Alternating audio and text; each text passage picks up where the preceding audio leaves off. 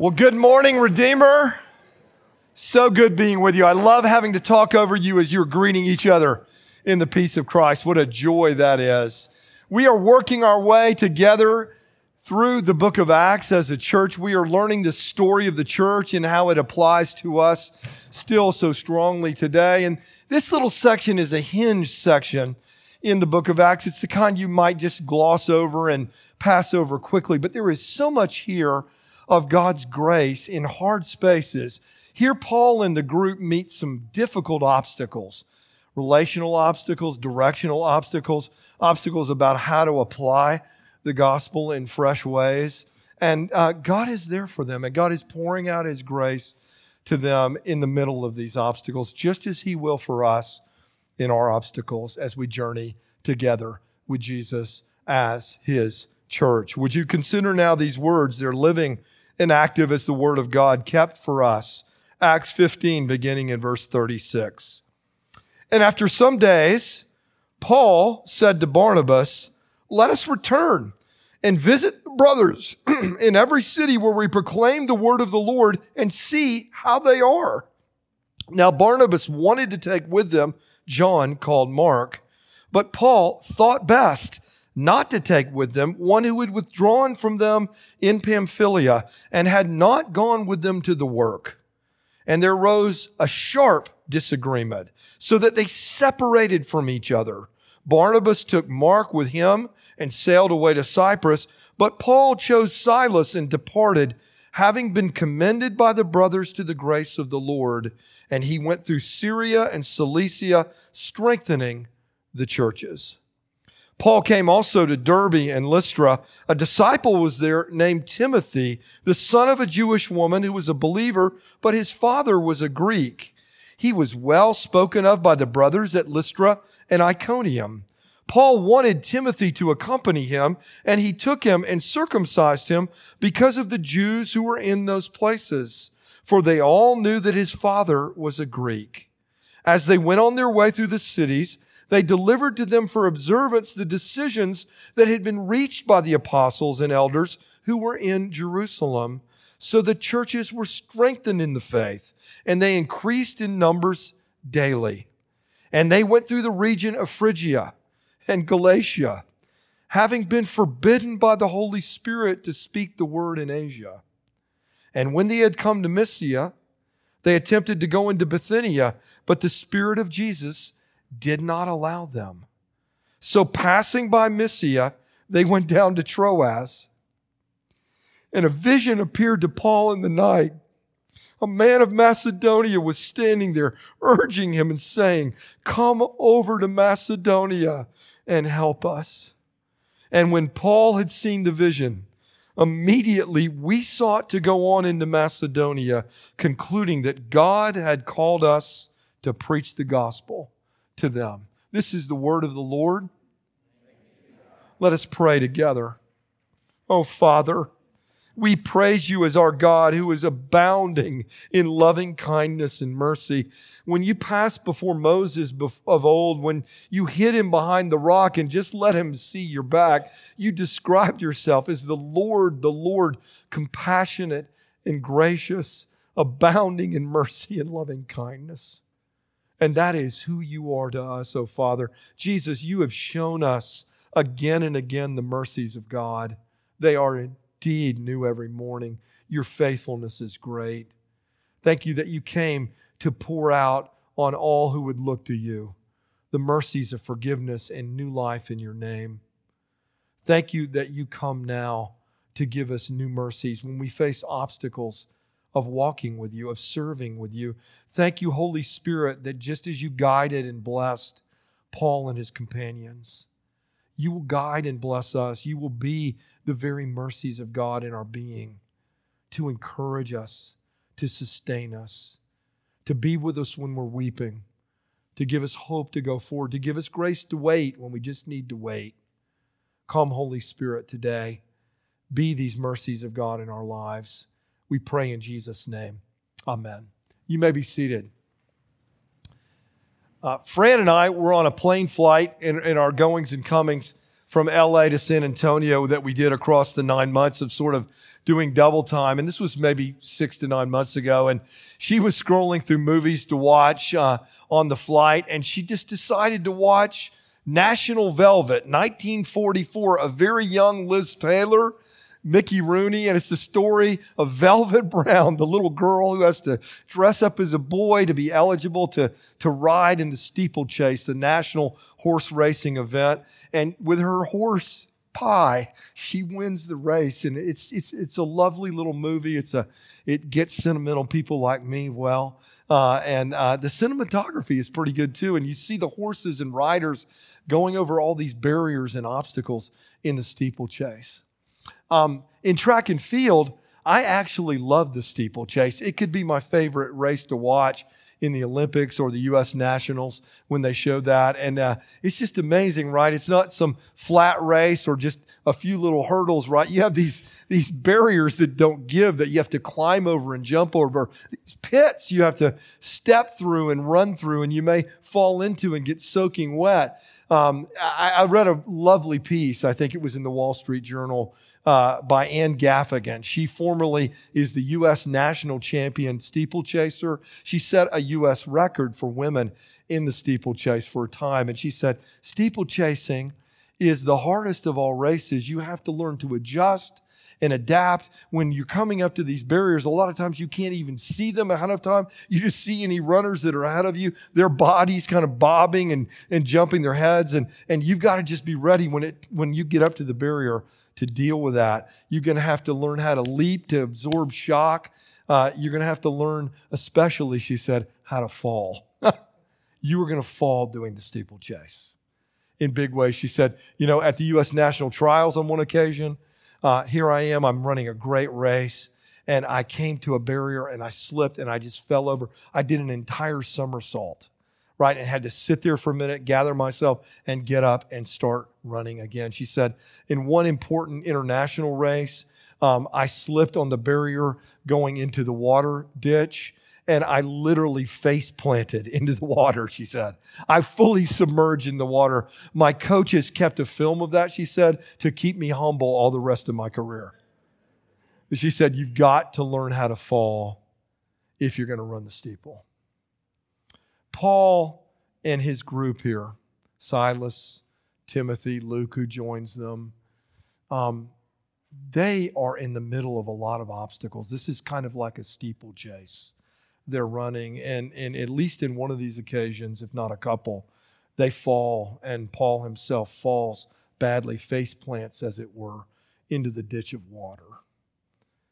But as they're running this race, like steeplechasers, horse and rider, or athletes, right? Track and field athletes, there is a dependence that gets developed upon a grace that is learned through the race. And as we're journeying with Jesus, it's a grace not so much that we develop right, but that just is showered upon us new mercies that help us when we are facing big obstacles of walking of running with Jesus. Let's consider here how there are various obstacles and yet opportunities for great grace that Paul and the group find that we can find in similar obstacles ourselves. The first kind of obstacle Paul and the group meets right is a relational obstacle. This is where Paul, Paul fully face plants. Okay? What happens? Paul and Barnabas say to each other, Let's go back into the field. We've We've come off this amazing event at the Jerusalem Council. Matt preached to us so beautifully from that just previously, right? And we heard about the church coming together and deciding we want a gospel which is the true gospel of free grace in Jesus. We don't want Gentiles to have to come in and do Jewish traditions of circumcision or following food laws. We want the free grace of Jesus to be proclaimed. And so there's this beautiful high point, and everybody celebrates coming out of the Jerusalem Council. And a group, including Silas, right, who's in this story, comes back to Antioch to share the news from the council. And, and it's one of these high, beautiful mountain peaks in Acts. And coming off of that, Paul and Barnabas say to each other, let's, let's go back. Let's visit the churches that we started on our first missionary journeys. Let's see how people are doing, how we can strengthen the churches. And Barnabas says back to Paul, That sounds great. I want to take John Mark with us. My cousin, John Mark. Yes, the one who left us in the middle of the last journey. And Paul says, No way. No way. Here's the preacher, the ultimate preacher in the New Testament of grace alone, in Christ alone, that we do not earn our salvation through self righteousness, saying, I don't want to give this young man a second chance to go on mission with us. It's a stunning failure on Paul's part. A lot of times, Bible teachers will say, Oh, there's just a difference of philosophy of ministry here, just a difference about Paul was concerned about how hard it was going to be, and if John Mark left again, how hard that would be. Uh, that, that could be very true. And certainly a lot smarter scholars than I am have processed all this. But I'm just saying the most obvious reading of the text here is this is a massive disagreement. What does Luke say here in Acts? That there is, as, as the text says for you, a violent, a sharp disagreement. It is the language in Greek of paroxysm, paroxysmos, the idea of internal bodily convulsion. It's used elsewhere in Acts when Paul sees the idolatry in Athens and he has this kind of internal convulsion of soul of how they're chasing all these other gods except for the one true God. That's the level of disagreement. It's like a, a an absolute convulsion inside this long time relationship between Christian friends and partners and laborers in the gospel. Barnabas just wants to give John Mark another chance. And Paul says, No. No way. Have you ever been in places like this where you're living the Christian life together in harmony and blessing and peace, and something happens that just tears a rift in the middle of the fabric of the relationship, and you just wonder, how did we get here? How did things get so broken so fast? You know, Paul seems to almost be sharing with Luke his burden over these things. He, he uses this language, right, of convulsion, of paroxysm. He, he talks about what's going on with John Mark. It's almost like in, in sharing this with Luke, who comes into the story just a little bit later, a few verses later. In fact, he joins the party. Paul must have been processing his own grief over this. And maybe it's a picture of how Paul stopped and begin to process his grief over this with the Lord. The first step of finding grace in these relational spaces of fracture, of brokenness, of convulsion is to stop, is to mourn, is to weep, is to cry out to God for healing. It's to know that in some cases, God will bring beautiful healing that you can see. You know, the rest of the New Testament shows us that Paul and John Mark have a beautiful mending of their relationship. That Paul says, Please, would you send John Mark to me in some of his last letters? He helps me so much. He is such a faithful servant of the Lord. They've been totally mended. It's beautiful and it, it brings tears to the eyes, right? But Paul and Barnabas, Paul back with his mentor, Paul back with the one for, who you know had always stood by him in Jerusalem and had brought him to Antioch and who had stood with him when others were afraid of him or doubted him, the one who had trained him in pastoral ministry and in church planning. We really don't know if they come back together. There are little hints that maybe they do a little bit in the rest of the New Testament, but you just would think that Luke would go out of his way to tell us if they really came back together and he doesn't. Some relationships this side of heaven are going to stay somewhat out of joint, somewhat broken, in need of more mending. What do we do there? We grieve and we hope. We hope that God can even work good in the middle of that, like he does here, sending out two missionary teams bringing John Mark fully back into mission, bringing Paul's new friend Silas into mission. Uh, Paul and Silas become an amazing team. Silas is a Roman citizen like Paul. They're going to go to all kinds of Roman places, and uh, Silas is going to be an important person They're going to do far more than visit old churches. They're going to break out the gospel into whole new regions of the world. But it still hurts and stings. And we can wait for the fullness of new heavens and new earth in hope. You know, I always, when I think about this, like to hold up my both my hands. Um, I think I've broken seven of my 10 appendages playing baseball uh, in my career. And on my right hand, the ones that I had there, that the breaks were less, but also I got great treatment from trainers and doctors um, and emergency rooms on all these. And these fingers look really good. On this left hand, you can maybe I can't really make the pinky go straight. That one didn't get treated except by me. This one is bent in a way because I, I got it treated way later. I was had broken it and was afraid to tell anybody because I wanted to keep playing. Uh, not so good. the left hand awaits a fuller renewal in new heavens and new earth. And it's a picture. There is some mending here, but I wait and long for more. And that's what we can too, and hope that God is still at work. And God is at work, and we can trust Him even in the middle of that loss.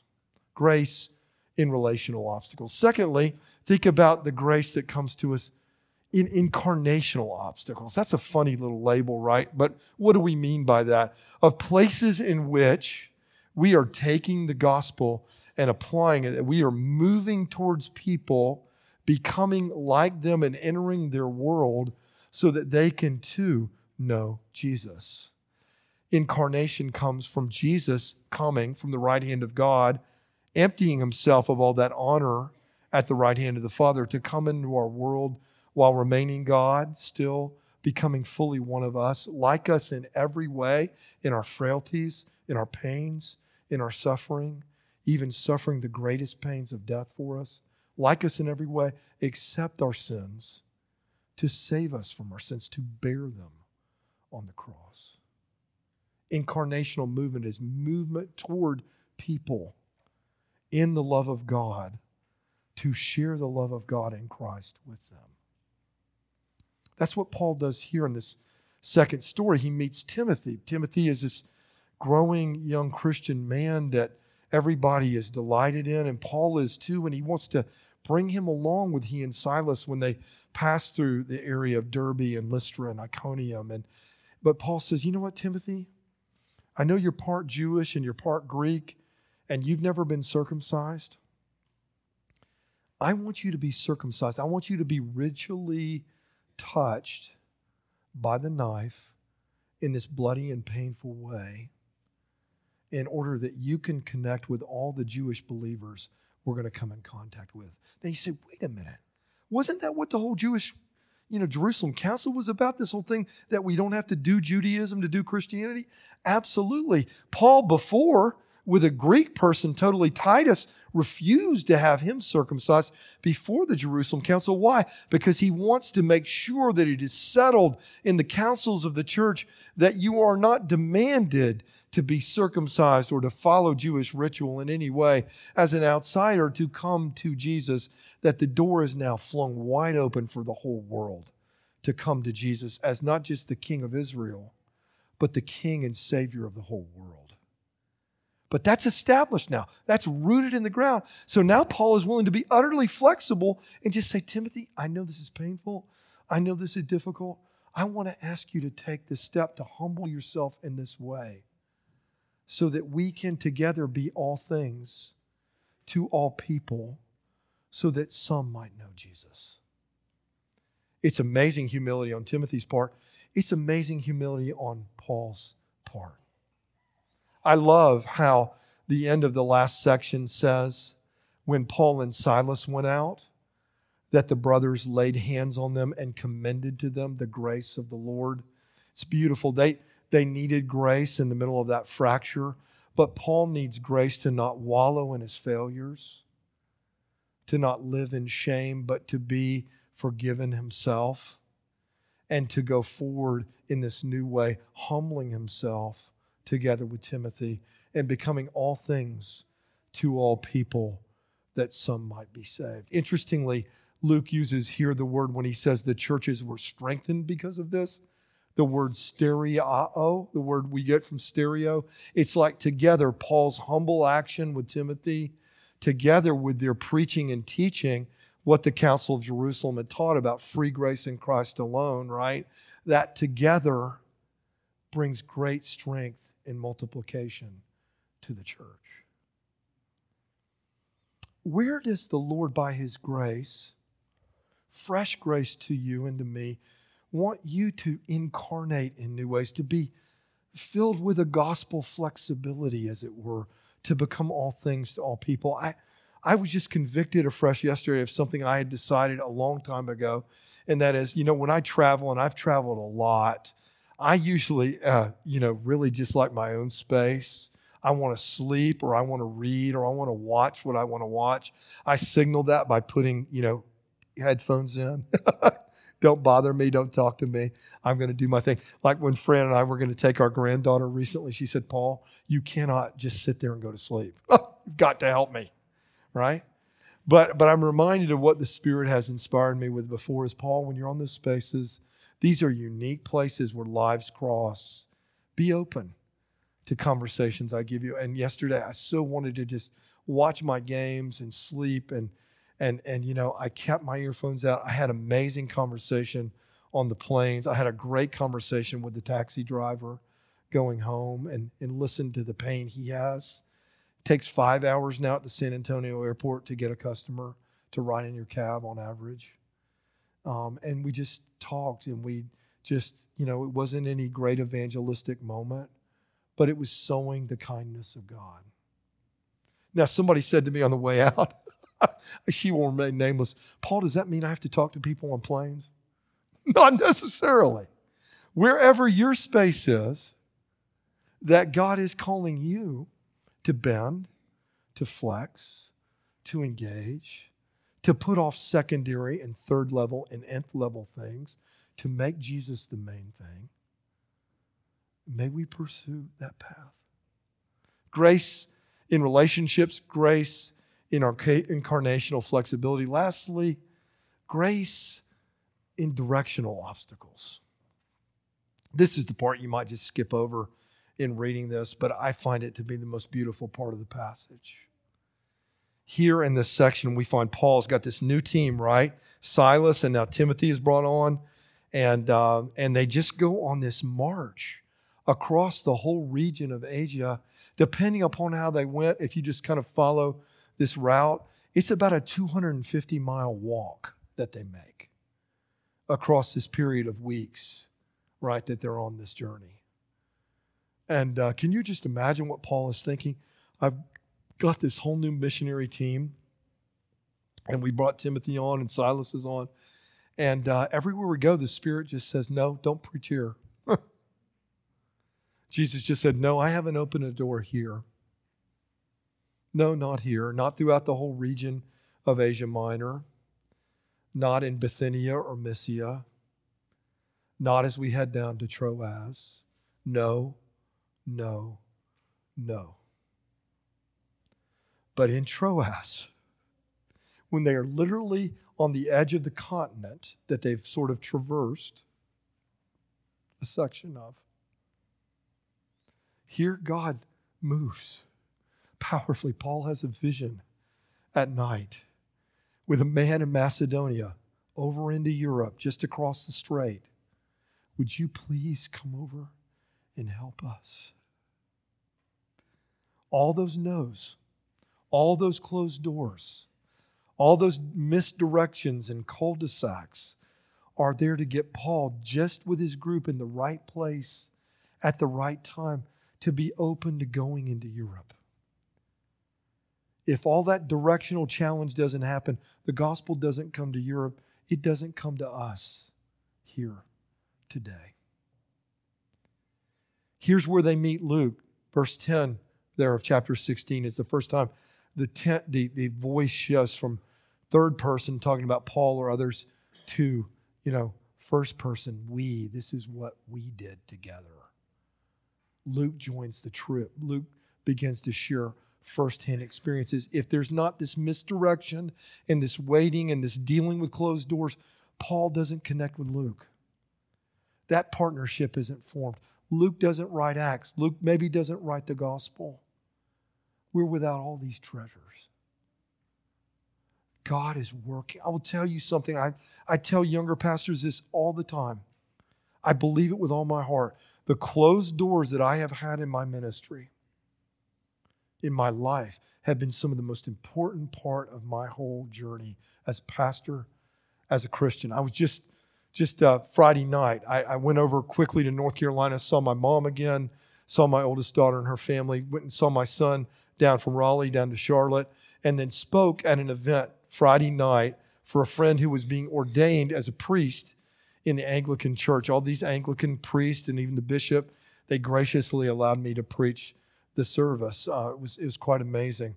Uh, gift and blessing. But I sort of opened preaching to them, telling this story, and that is when I was finishing my time in Knoxville, when we knew that the Lord was ending that time, and we had all agreed I would stay there one more year, my youngest child's last year of high school, and that they would transition and we would transition. I didn't know what God would call us to, but we just knew that we were called to finish there and be open to what God had. And so I went to this conference that was put on by eight different denominations among Anglicans uh, from the African continent who had planted Anglican evangelical churches in North America. There were 80 church planters. There were eight different bishops from eight different denominational groups. And, and a friend had invited me and said, Why don't you come with us and come plant a church and be a part of the Anglicans? You like that high church worship anyway? You know, come on, be, be part of us. So, so it was time for me to meet the bishop. He was amazing and kind. And I started saying, Well, I, I'm really open to coming and being a part of y'all and and planning a church with y'all. And but I've got you know a family of four kids and three are in college and my mom lives with us. And you know I kind of need a quick path. And he said well Paul I think you know others have talked about that but I I think you know you need a long path. You need to start out as a deacon which means sort of preordained role and and do that and learn what it means to live in an Anglican church. I said well you don't know. You don't understand I've been a part of bringing so much of Anglican worship into our part of the church. And, and I love the prayer book. And I, well, Paul, I think it'd be good for you to take a longer path. You don't understand. I've got three kids in college. I, well, Paul, I think you're going to have a hard time being an Anglican. Why is that, Bishop? I think you're going to have a hard time submitting to the bishop. And so I spent the next 15 minutes, no lie, trying to explain to him how I could submit to the bishop beautifully. And then I just laughed and said, I can't submit to the bishop at all. That is exactly what happened. Face plant, like Paul.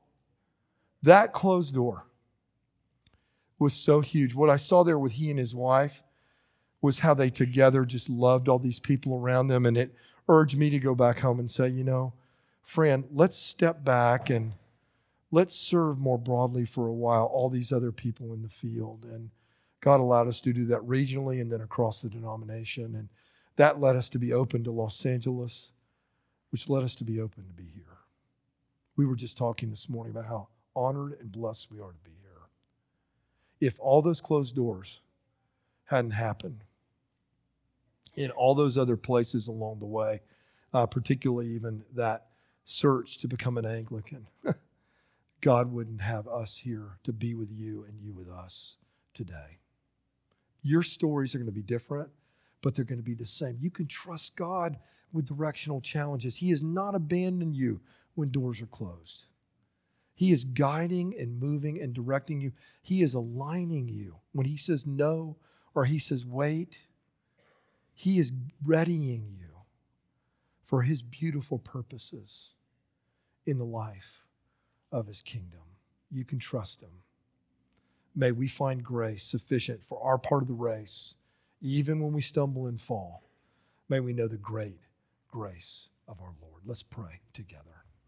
Father, we thank you for this time today around your word. We thank you for this beautiful text and all that is here for us. And we pray, O oh Lord, that we would be encouraged that your grace is sufficient. Grace for us when we're in hard places with our friends. Grace for us when we need to change and be more flexible and just engage and put off pretense. Grace for us when we don't know where to go or what to do when all the doors seem closed. Lord, give us grace. And may your grace abound to us and through us so that we and the world are changed. We pray in Jesus' name. Amen.